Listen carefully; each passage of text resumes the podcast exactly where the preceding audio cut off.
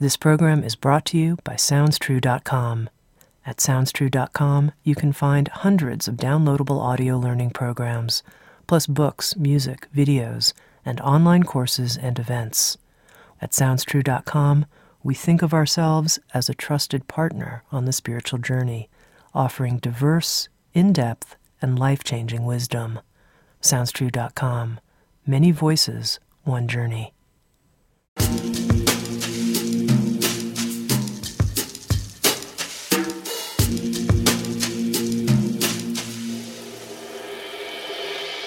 You're listening to Insights at the Edge. Today I speak with Stephen Batchelor. Stephen is a former monk in the Tibetan and Korean Zen traditions with a humanistic, non dogmatic approach to Buddhism. He's the author of the new book, Confessions of a Buddhist Atheist, as well as the Sounds True audio learning program, Buddhism Without Beliefs A Contemporary Guide to Awakening. In this episode of Insights at the Edge, Stephen and I spoke about the importance of doubt in spiritual practice, lessons from the historical life of the Buddha, and how Stephen is exploring the Buddha's teachings in a postmodern world. Here's my conversation with Stephen Batchelor.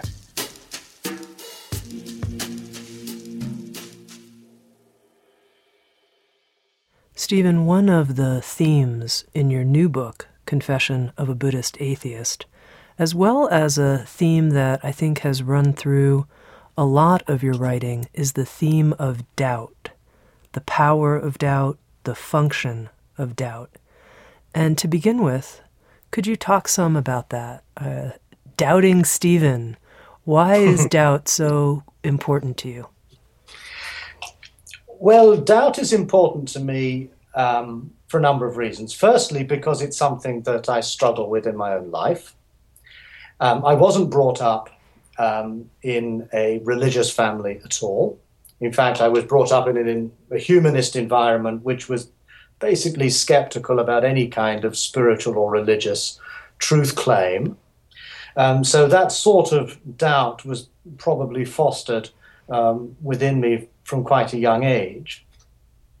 Um, but at the same time, I think it was precisely that sort of uh, humanistic uncertainty and skepticism that um, made me realize that something was missing in my life. And this, I think, is what drew me very strongly uh, to India in the first place, and specifically to the teachings of the Tibetan Buddhist tradition. And I was a monk for a number of years, and I was trained very much to um, to investigate. I was told by my teachers not to just take things on trust, which of course resonated very much with my humanist skeptical background, but to analyze what the Buddha was saying or his followers were claiming, uh, and to really check it out. Um, so I did that, and I trained as a monk. I learned Tibetan. I did debate and so on. And but I found myself um, after a number of years um, assailed once again with very serious doubts about the claims of certain rather important Buddhist doctrines, particularly those of, of rebirth, uh, the law of karma, which I found very, very difficult to accept. And so doubt really began to be uh, something very real for me at that time. The other thing that I realized then, because I was training as a monk, I was practicing meditation, I was taking these questions extremely seriously, was that the doubt also had a kind of vitality to it. That, that sense of not knowing, and doubt, in a sense, goes inevitably with a sense that we don't know something, we're, we're uncertain about something, we don't know what's going on. And I felt that that um, sensation of uncertainty had a kind of uh, depth to it, a kind of truth to it that seemed in some ways more viscerally true than the kinds of states of certainty and conviction and faith that are so often felt to be central to the whole um, practice of, of, spirituality or religion. And it's that that led me, by a number of uh, coincidences, I suppose, uh, to explore the possibility of actually cultivating this doubt. And I found um, a monastery in South Korea where one did precisely that. And I left my Tibetan tradition, um, which was quite difficult, and ended up in South Korea where I spent four years uh, training in uh, Rinzai Zen meditation, or, or um, Imje Son as it's called in Korea. And the whole training was basically the cultivation of what they call the great doubt. Uh, and this great doubt um, is really the, the, the, that fundamental sense of uncertainty and questioning as to what this life is, what this world is, what this thing we call reality is, and to resist the temptation to reach for certain consolations that give us uh, certainty or conviction that what this teacher says or what this text says is somehow true, but rather to recognize that it's in that very uh, uncertainty that springs from this kind of existential doubt that we actually touch something um, of very vital importance in a spiritual practice. At least I found it to be of very vital importance in my own work. Uh, this kind of cultivated doubt is not the doubt that we might find um, in terms of you know just being uncertain about something or not knowing whether to do this or to do that. But it really is a kind of a mind-stopping um, uncertainty, a don't know. a One of Korean Zen master calls it the don't know mind, um, and it's training, as it were, oneself to go beyond the attachment to certainty and uh, and opinion and to allow oneself to rest in the uncertainty and in some senses the you know the, the chaos and the pain of of doubt. And zen i think very successfully turns the habitual view of doubt on its head from something which is an obstacle which in most buddhist traditions is still the case into something that is an extraordinary opportunity and so along all of those lines um, I found that doubt has, as you suggested, uh, come to be like a thread that runs through my life. Um, but it's no longer something that um, I find uh, unsettling or disturbing, but something that I find has great creative potential. Now, I love this idea, Stephen, of cultivating doubt, going deeply into it, what you called the great doubt. Mm-hmm. Was there some type of knowing or certainty that you discovered by sitting in this great doubt? Well, I suppose the certainty that you arrive at is the certainty that you don't know. Uh, and this, that, that, of course, has a rather Socratic ring to it. Socrates is famous for having said that the only thing he knows that he, is that he doesn't know anything. So this is the paradox. In Zen tradition, uh, they often talk of uh, a threefold approach to practice which, in, which is summarized as great faith, great doubt, and great courage. And I find that kind of functions as a tripod in my own practice. Um, the, the doubt um, is always contextualized in, in Zen practice, at least, uh, with a confidence. A confidence that you, you can actually live with this doubt. A confidence that by pursuing these deepest existential questions that you have the capacity to to wake up to some other way of experiencing and envisioning your life that would not happen unless you were prepared to embrace your doubt totally. And you therefore enter into a sort of dialectic, a dialectic between faith and doubt. Uh, that's an ongoing process in a sort of Hegelian way, a, syn- a thesis, antithesis, synthesis. And what perhaps is the engine in practice that moves that along is the other uh, leg of this tripod, uh, namely courage. Because um, it's quite hard work. It's far easier, in a way, to simply um, accept a certain bunch of beliefs or, or doctrines and acquiesce in that. And it's also, I think, relatively easy to dismiss all such questions as really not terribly relevant and to become a kind of professional cynic and skeptic.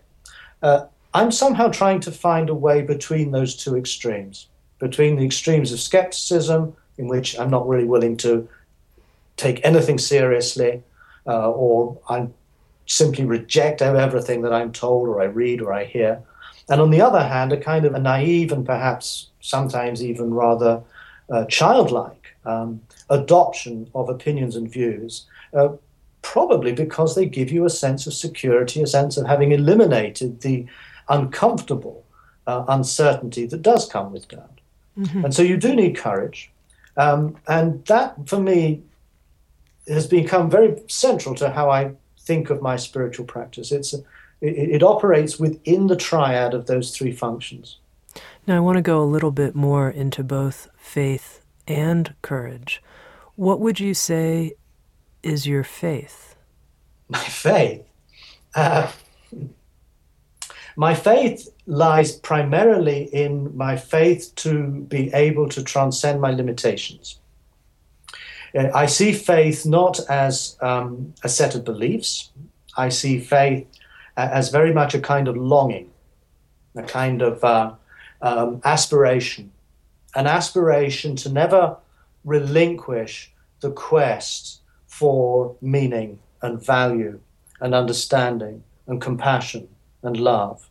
So faith is a longing that these things can be realized, that these values are worth pursuing, and that no matter what kind of obstacles may stand in one's way, whether that be other people or institutions, or whether it be psychological problems like uh, attachment or anxiety or depression or whatever it might or whatever it is, that one nonetheless does have the uh, ability as a human being to to rise beyond and above those limiting factors and achieve uh, a kind of of, tra- of transcendence, not a transcendence in something which we would call the transcendent, but rather transcendence as process. A process which is a living process of, of working beyond one's limits and opening up as much as one can, uh, moment to moment, day to day, towards an unknown, what you do not yet know,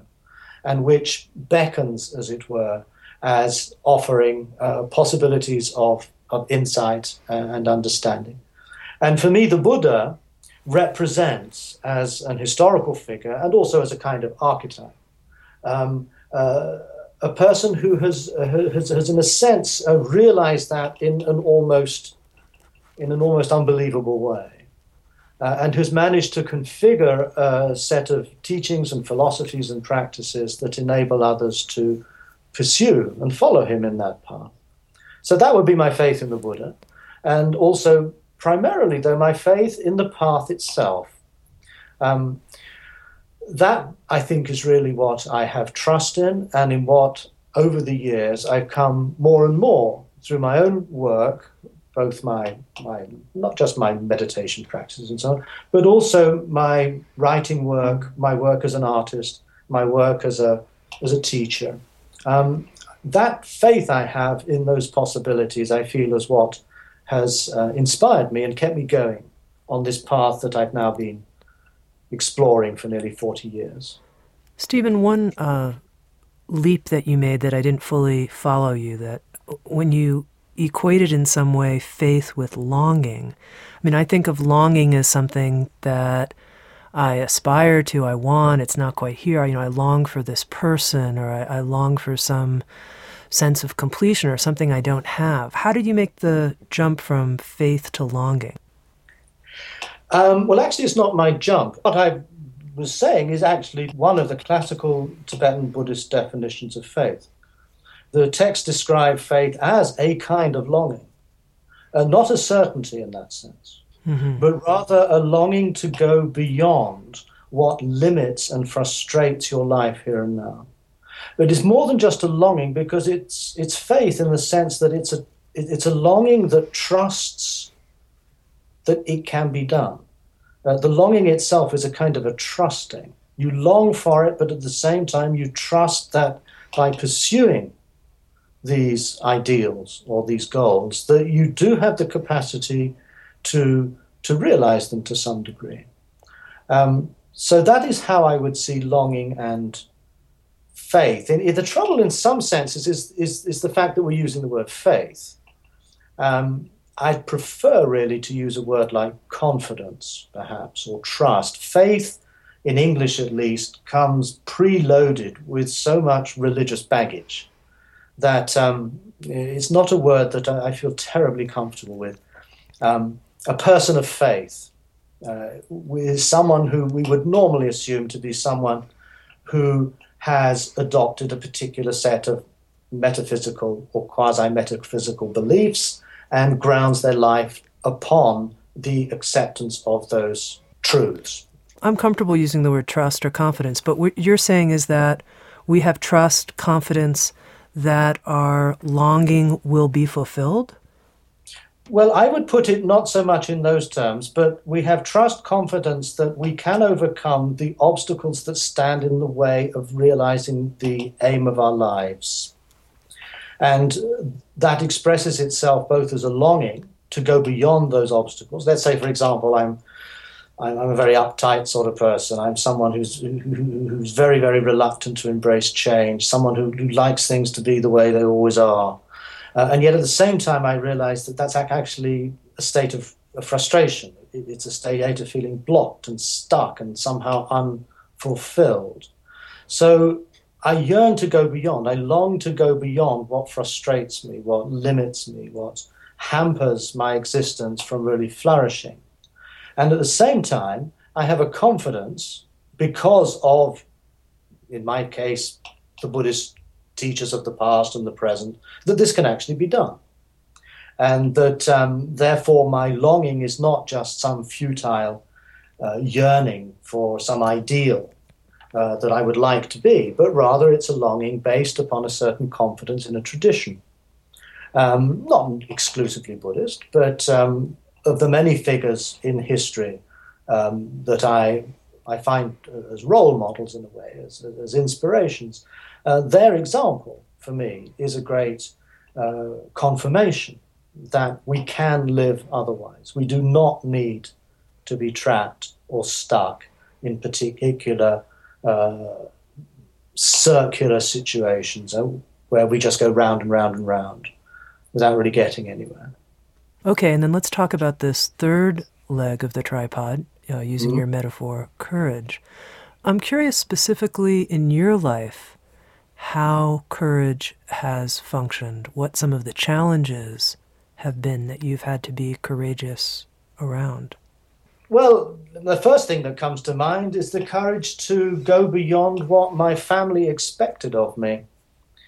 Um, back in the 1970s, to become a Tibetan Buddhist monk was not exactly on most middle class English parents' uh, wish list of things for their son to do. And I think perhaps even today it's the case too that there's an awful lot of counter pressure um, on someone who seeks to pursue a, a, life like the one that I chose, um, not to do that. Uh, and because I think most human beings have an enormous sense of, of gratitude and indebtedness and love for those who who seek to support them and help them, like parents and, and family and so on. It's actually quite a struggle um, to resist that and to not opt for what would have, in my case, been a much simpler solution to have gone back to England and to have gone to university and got a degree in religious studies and become an academic. I could have done that, I suspect. Um, but so um, the courage to somehow, uh, you know, to act outside of the box of expectations that one's family and one's culture and one's society imposes upon one. Another kind of courage is, is the courage to trust one's own judgment, the courage to be true to one's convictions that have arisen out of one's own inquiry, one's own experience, and not to simply submit to the greater authority of a tradition. And this is the kind of courage, I suppose, that um, was called forth from me when I started having enormous difficulties with my Tibetan Buddhist tradition.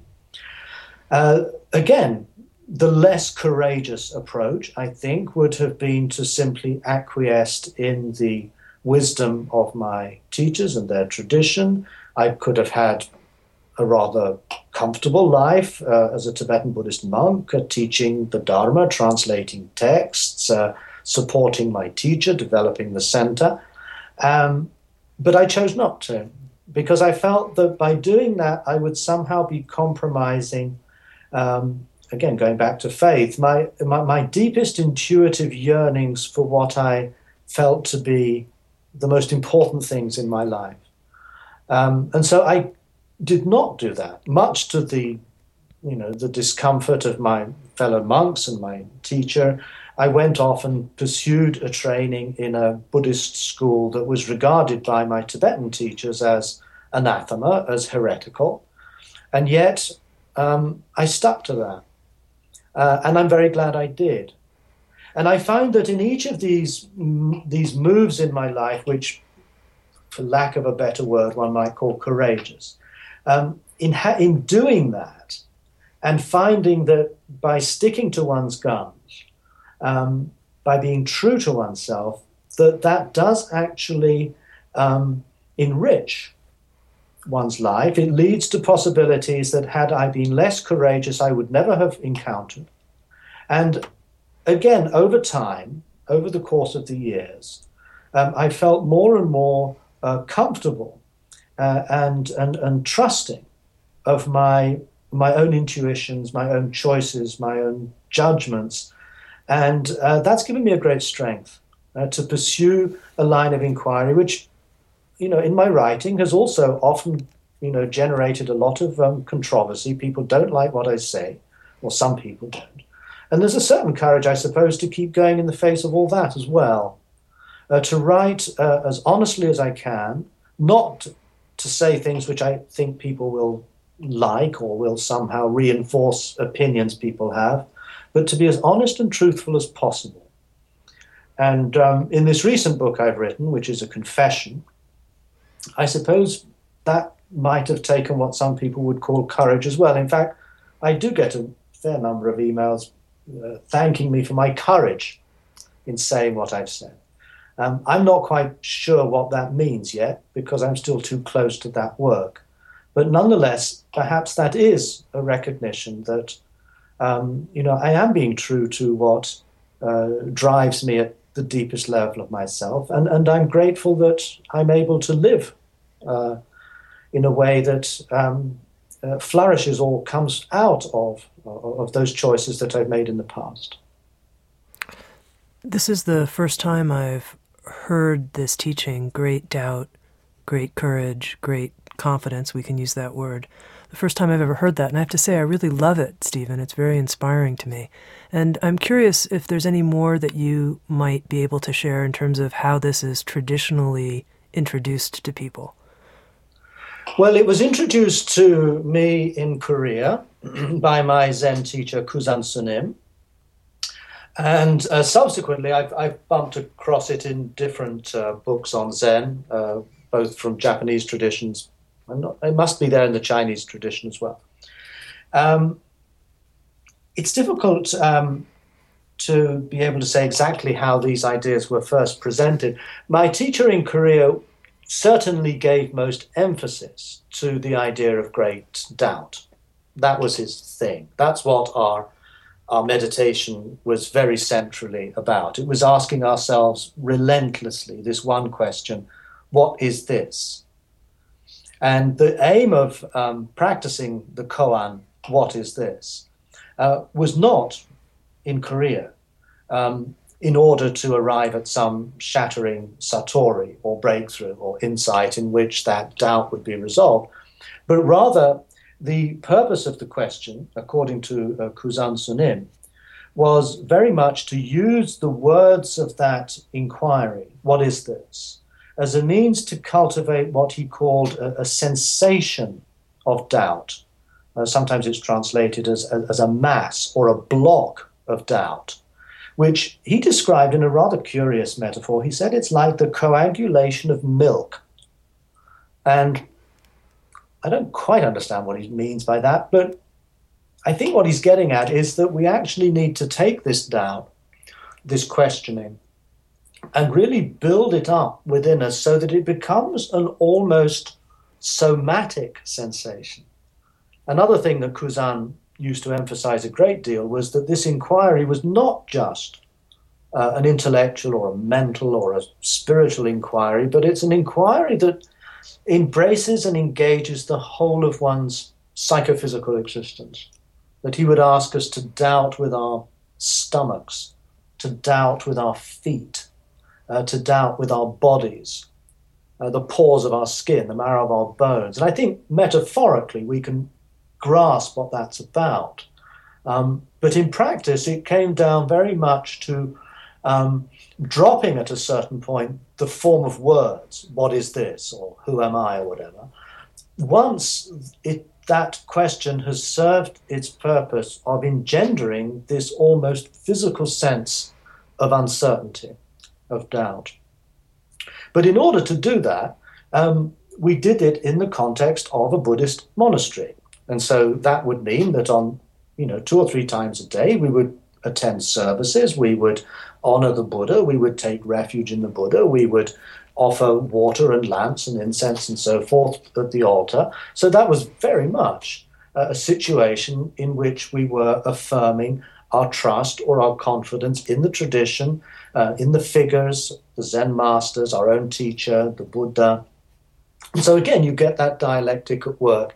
And as for courage, well, I mean, to sit for 10 to 12 hours a day in a darkened room without windows um, and to do this for three months at a time took a certain amount of courage, I suppose, a certain amount of determination anyway to actually go through with this. So, in practice, that's how the Zen monastery functioned.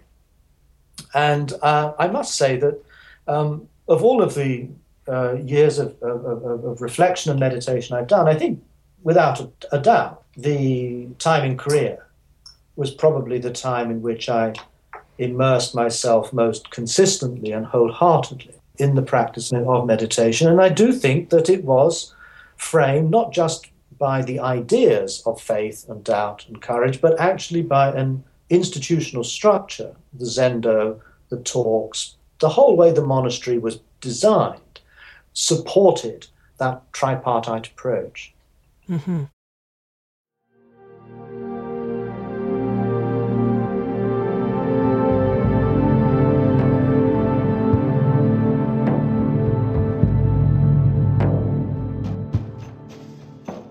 You're listening to Insights at the Edge, produced by Sounds True. We welcome you to learn more about our collection of more than a thousand learning programs and receive two free gifts just for visiting us. Just go to soundstrue.com backslash free gifts. That's soundstrue.com backslash free gifts. And now, back to Insights at the Edge.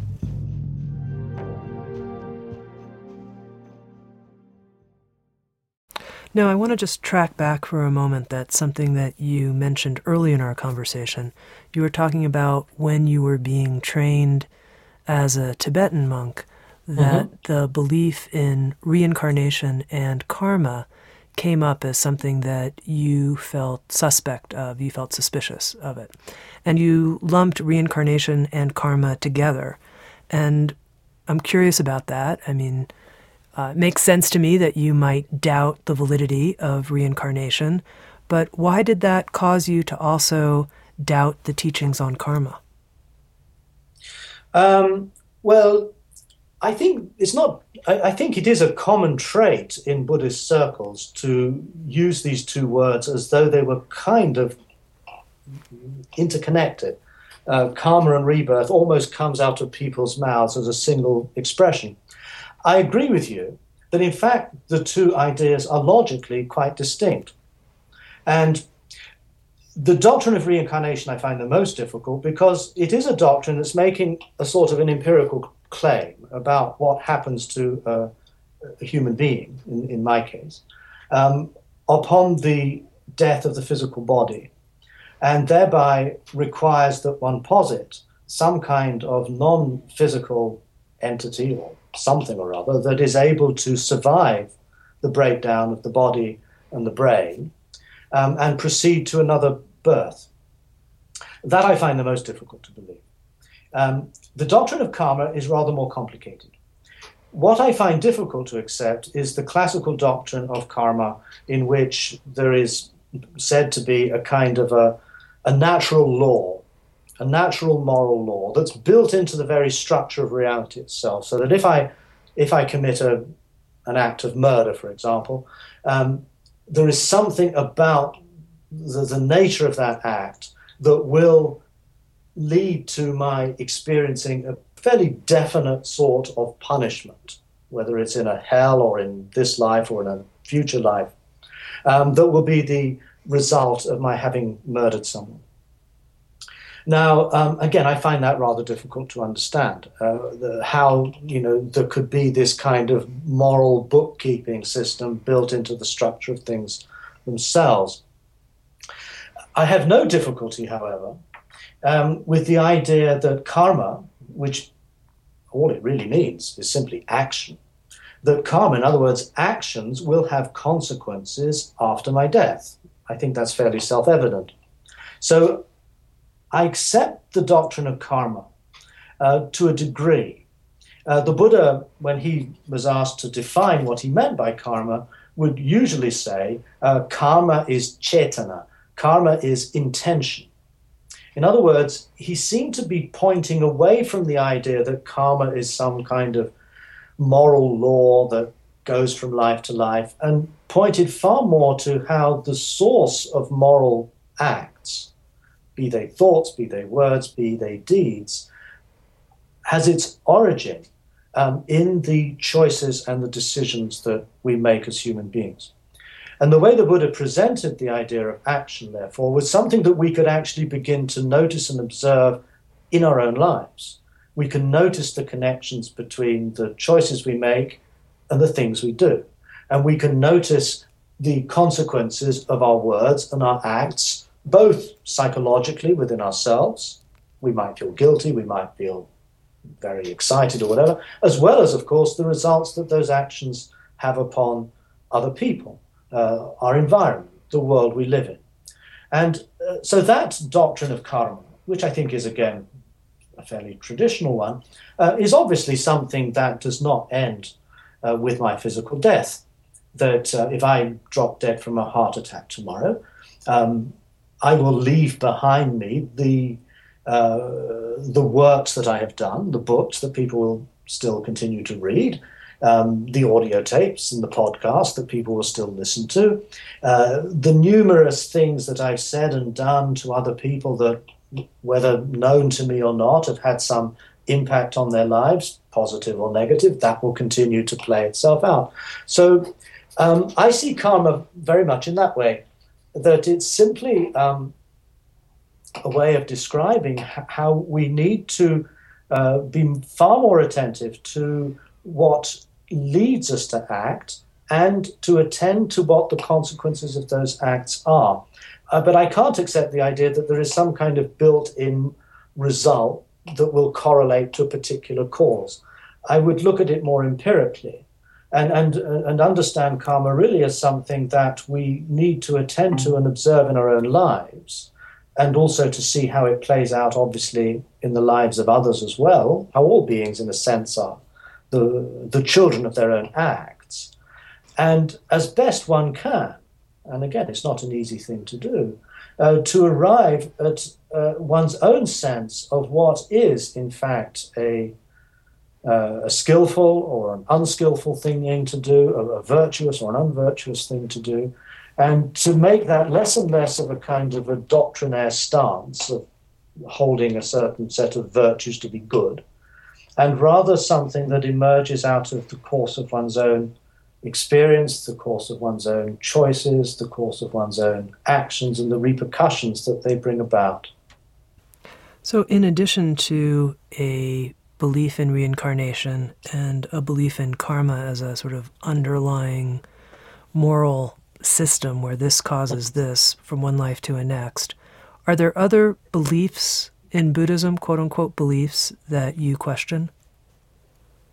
Well, the different realms of existence. I'd have the same, but that again is all part of the same package. It's all the post mortem stuff that I find difficult. But I find that Buddha and his followers are at the same time often very brilliant psychologists. They have, I think, a very refined philosophy. They have um, all sorts of uh, practices that I think are very effective and that can be tested and so on.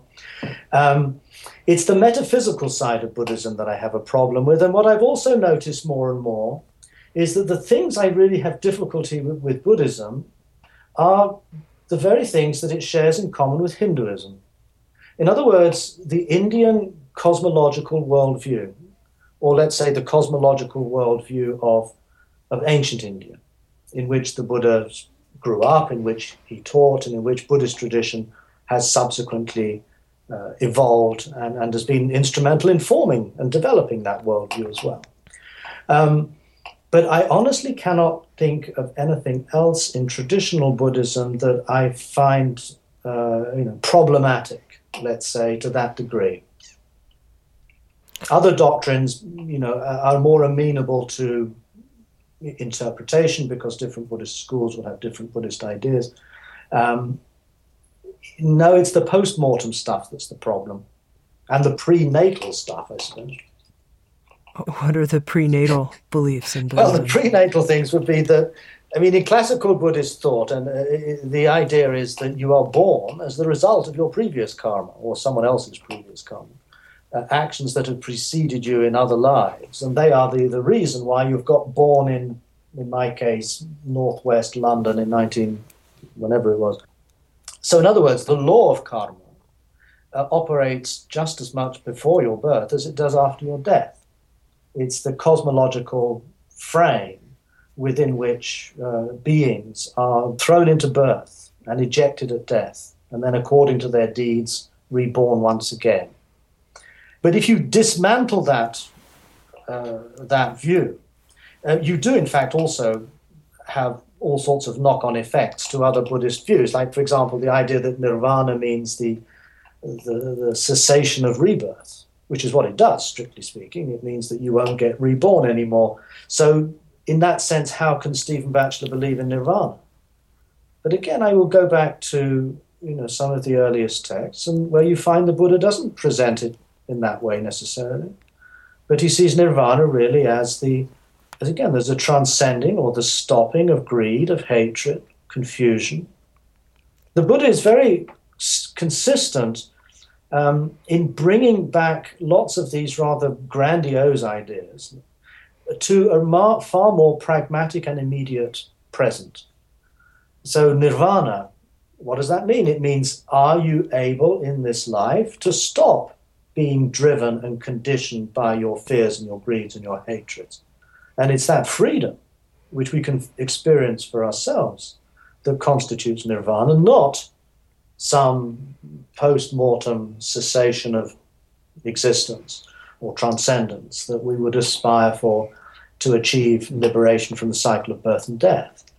So I can see so much of what is central to Buddhist teaching as really concerning what our lives are about here and now. Uh, and so I don't really have any serious difficulty with any other central Buddhist concepts of that nature. So, if we dismiss the idea that when we're born, we're bringing with us a certain karma from our previous lives, mm-hmm. then when you look at certain people who are born with great gifts and great aspects of genius that are discovered at a young age or other qualities, do you have any way to explain that? Do you not need to explain it? Well, I mean, uh, I don't. I don't actually feel a great need to explain it. To be to be quite frank, um, I'm just grateful that such people exist. But if I were to reach for an explanation, I would probably go back to a mixture of, uh, of genetic combinations and cultural influence. Um, and again, you see, we don't need. I mean, a Christian, for example, someone who doesn't believe in karma at all, um, would also uh, explain a genius such as Mozart um, as, as, as arising largely through the, the grace of God. I think we can come up with any number of equally irrefutable claims, uh, such as the beneficence of a deity as opposed to the power of your past karma, to explain things that we otherwise don't understand. Um, I feel I would nowadays put my trust in, in, in how we might come to understand, let's say, genius. Uh, through a, a, greater understanding of uh, the way the human organism has evolved um, through neuroscience, through genetics, um, and through the complex interactions of the organism with environment. Um, I suspect that genius ar- arises out of that matrix of observable events, or at least analyzable events, rather than uh, having to appeal to some transcendent uh, deity or to some prenatal sequence of actions committed in previous lives. I just don't find that the karma explanation or the God explanation really has much explanatory power uh, for the simple reason that it those theories can explain everything. There's nothing they can't explain. And that was one of the reasons I found the doctrine of karma initially so attractive, because it answered questions like that. It answered any question. But unfortunately, that doesn't, in a, in a sense, makes it a, a less compelling explanation, um, precisely because it can account for everything. Um, so I'm, I'm not drawn to it for those, those reasons either. Now, you mentioned neuroscience and evolutionary biology and new discoveries that we're making. And I'm curious when you look at the teachings of Buddhism, which teachings you feel need to grow, evolve, be revised in light of new scientific discoveries? Well, I think the main one will be the idea of uh, what's called paticca samuppada, usually translated as dependent origination, uh, conditionality. Um, I translate it as conditioned arising or contingency. And the Buddha clearly saw this idea or this truth as what constituted his enlightenment. And there's a very famous passage in the canon where he says, The, the one who sees dependent arising sees the Dhamma, and the one who sees the Dharma sees dependent arising. In other words, he, he clearly, clearly equated his teaching with this idea of conditionality. Now, I, I think that uh, in most Buddhist teachings, this idea is restricted largely to the understanding of the origins of our suffering and our confusion and so on, and is given usually a fairly psychological reading. But I think the idea is enormously compatible with the whole notion of evolution, for example, which is again a kind of conditioned arising on an extraordinarily grand scale. So I would hope that as Buddhism comes into its uh, encounter with the natural sciences and modernity, that terms like conditioned arising can be fleshed out in ways that previous Buddhist cultures have been unable to do uh, for the simple reason that they lack access to what, for me, is one of the most extraordinary illustrations of conditioned arising, which is biological evolution. We can also, uh, our understanding of history, likewise, I think, is a wonderful way of illustrating the conditioned arising of events.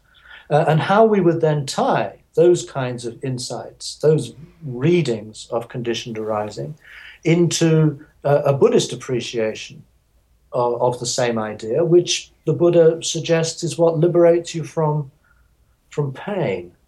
Um, I also think the whole notion of the Four Noble Truths has to be rethought.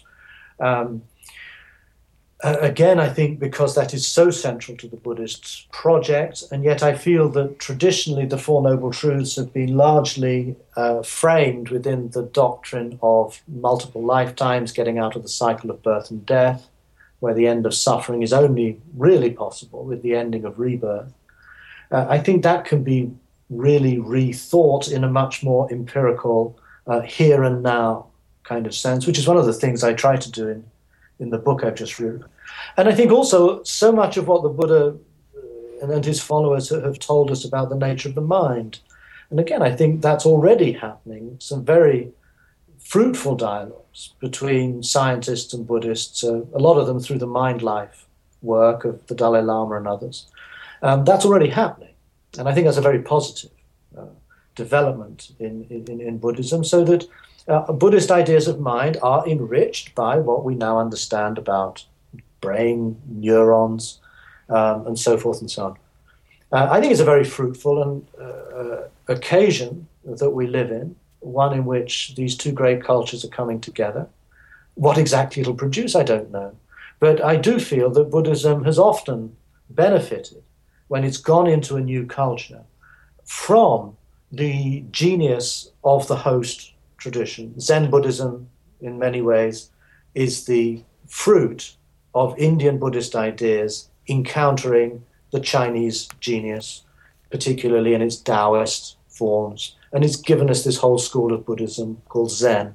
And I don't see why something comparable could not happen through the encounter of Buddhist ideas with modernity and science. Exactly what that would be, I would not be so foolhardy to even try and guess, but I feel that that is the way we need to go. One of the themes in your new book, Confession of a Buddhist Atheist, is looking at the life story of the Buddha, the historical Buddha, and trying to make some discriminations about what really happened versus the legend of the Buddha's life. And I'm wondering if you could share with us some of the key discoveries that you made in this investigation.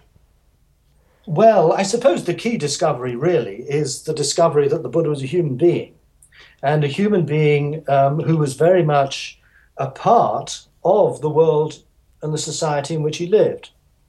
Um, before I began this research, I shared probably with most Buddhists the idea of the Buddha as having struggled once he left home to become the Buddha, uh, going through all sorts of hardships and asceticism and meditation, and then becoming the Buddha through a transformative awakening, and then spending the rest of his life basically just teaching, training monks, and then one day dying.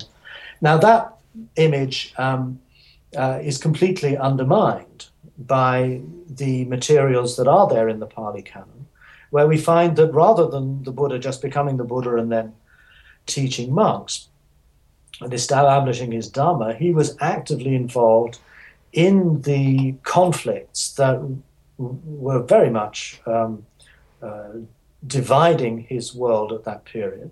And we find that he is very much a player in that world. Now, I don't mean by that that he took a particular political stand. He didn't. I think that's an important point to make that um, he refused to get drawn into the cut and thrust of political behavior, but he somehow saw himself as a kind of sounding board, a kind of an example of another way of being in this world um, that I think had a significant effect on the um, actions of those around him. But more than anything else, um, the detail that we find in the canon uh, that describes the people that he worked with and his sponsors and those he taught um, is very, very rich. And when you put all this material together, when you kind of collage it together, um, a very vivid and real world begins to appear. And my whole sense of who Siddhartha Gautama, the Buddha, was has completely changed in the last few years um, in a way that I think, in some ways, has brought the idealized Buddha of legend somewhat down to earth. And some Buddhists might feel that to be almost disrespectful in some ways. But what it has done is that it has humanized the Buddha for me. And at the same time, it has humanized his teaching. Because his teaching was not given in a kind of ideal, um, abstract uh, context. Um, but it was given in uh, a very concrete, conflicted world uh, of men and women uh, struggling to sort of figure things out and to get things done. And that has somehow, the word I use is, it has earthed my, my practice in a way. It has somehow brought these teachings much more concretely into the, into the web of human relations. It's also enabled me to see that the Buddha was, um, in some ways, as fallible as us. I mean, he didn't know what would be happening the next day or the next week or the next month. Um, he had to respond to the crises of his time um, according to his own insights, his own intuitions, and uh, he could not be sure of getting that right. Um, And it thereby somehow makes him so much more uh, accessible to me. Um, in some ways, I think this is something else that many Westerners will feel, is that in some ways it makes the Buddha into a more Christ like figure. One of the things about the Gospels that I've always been very impressed by is that you can't separate the teachings of Jesus from the story of his life. You, can't, you couldn't imagine stripping away the story and just reducing Jesus' message to a, a, few statements. But the Buddhists tend to have done that, in fact. They've, they've not paid much attention to the historicity of the person called Siddhartha Gautama, but have simply preserved certain things that he said. Um, in some ways, that's good because it's enabled them to develop these ideas, and I think some very, very uh, brilliant ways. But it's always run the risk of abstracting the person of the Buddha and thereby the whole idea of Buddhahood from um, the actual world of uh, human life. I think in Zen, you get a return back to the human in very, very, you know, pithy ways. Uh, in the Tibetan Vajrayana, too, you get the Mahasiddhas who bring things very much back to earth. But by and large, I think Buddhist tradition has tended to uh, treat the Buddha as a bit of an abstraction, and thereby, I think, run the risk of being too abstract in some of its teachings as well. So, what I've learned through this research is a rediscovery of the Buddha's humanity, a humanization of his teachings, and a much a stronger sense, almost viscerally, um, in my own life, of my affinity with this person, with this man. I can relate to him more than I could before. He's a figure, he's a person, he's a suffering human being. This personal part is something I'm curious about, Stephen. Again, a personal question, which is how, in your delving into the true historical stories of Siddhartha Gautama, it changed your view of your own life, the place where you are now as a teacher? I think it did. I think I say somewhere in the book that uh, my my quest for the historical Buddha will probably end up saying as much about me as about Siddhartha Gautama.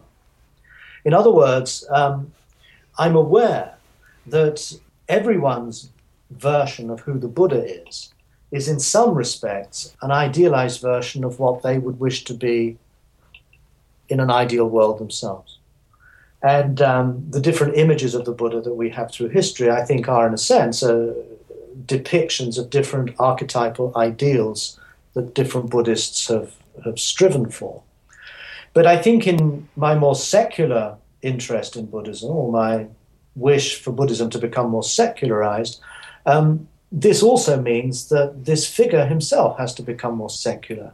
And there I can see that what I'm doing is, in a way, uh, discovering that dimension of the Buddha that resonates with my own secularity, my own commitment to living life fully in this world, uh, rather than aspiring for something after death or, or whatever. And uh, in that sense, I think my discovery of the historical Buddha has also been a confirmation, um, an affirmation of many of my own intuitions that I feel central to my role as a teacher, as a writer, as a practitioner. Um, it somehow brought my life more in alignment with uh, the life of that person whom I regard as you know, for me, the most significant person in human history. And um, that, I think, enables me also to perhaps realize these values in a more realistic way, um, to not place the bar quite as high, the bar of enlightenment, quite as high as it sometimes is. My only concern, I suppose, is that I lower the bar too low, make it sound too easy. I hope not, because that's certainly not what I believe. Can you be more specific with me, Stephen? What story from the Buddha's life has impacted you in this way? The way he had to deal with the deception of his cousin Mahanama um, on the king of Kosala. Uh, his cousin Mahanama, who succeeded Suddhodana, the Buddha's father, as the head of the assembly in Sakya, uh, was asked to provide a bride to the great king of the day, Pasenadi. Um, but Mahanama refused to do this um, and instead passed off a slave girl as the uh, as a noble woman and gave her in marriage to the king. Now the Buddha would have known about this. I mean, even if he weren't omniscient, this is close family stuff. The Buddha had to deal, or the Buddha found himself basically compromised.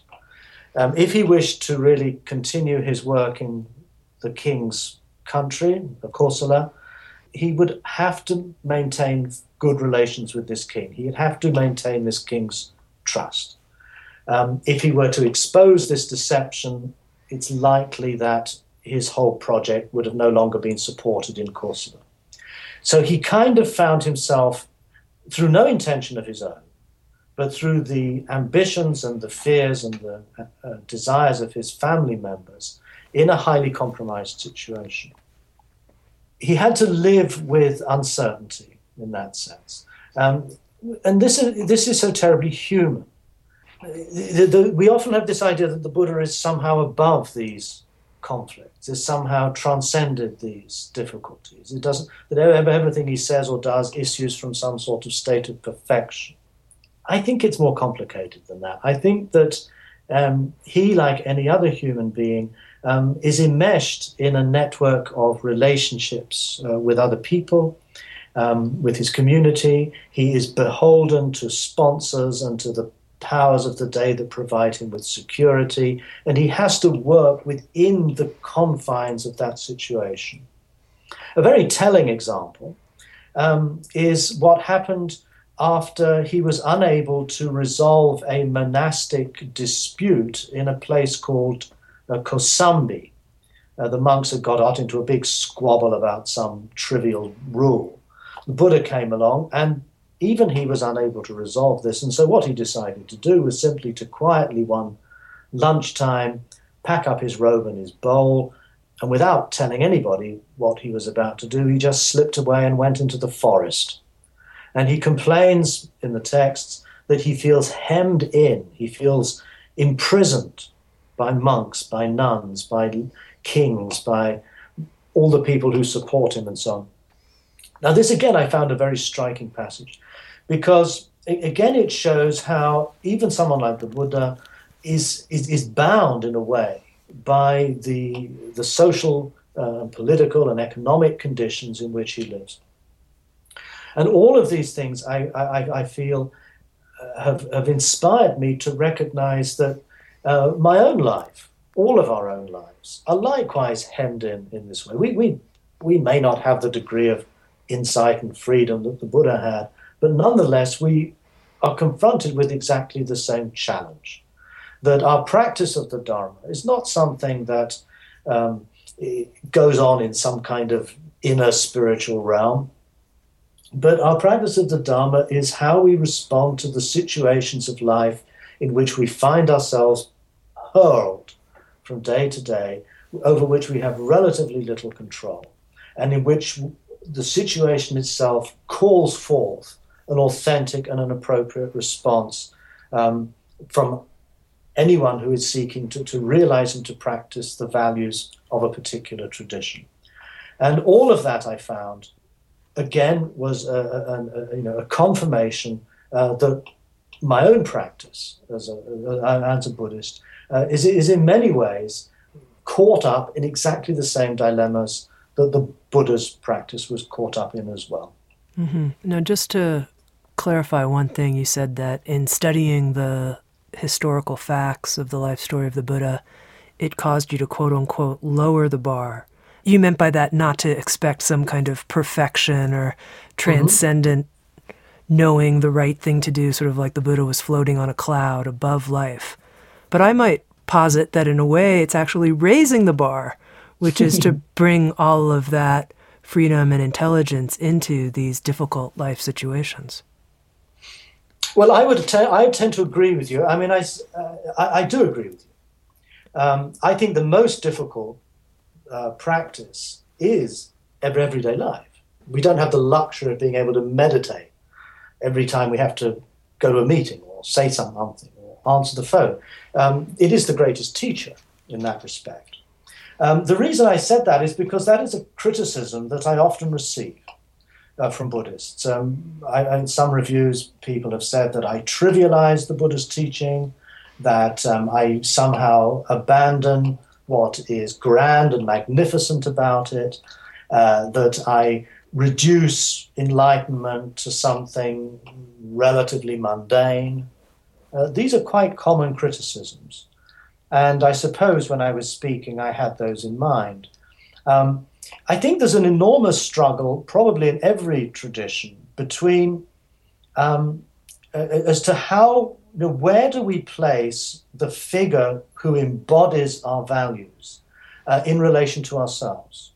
Do we make that person the Buddha or Christ? Do we make that person so impossibly perfect that we really have more or less cut off any real possibility of ever attaining such a, a state oneself? That would seem to me a, a system of alienation.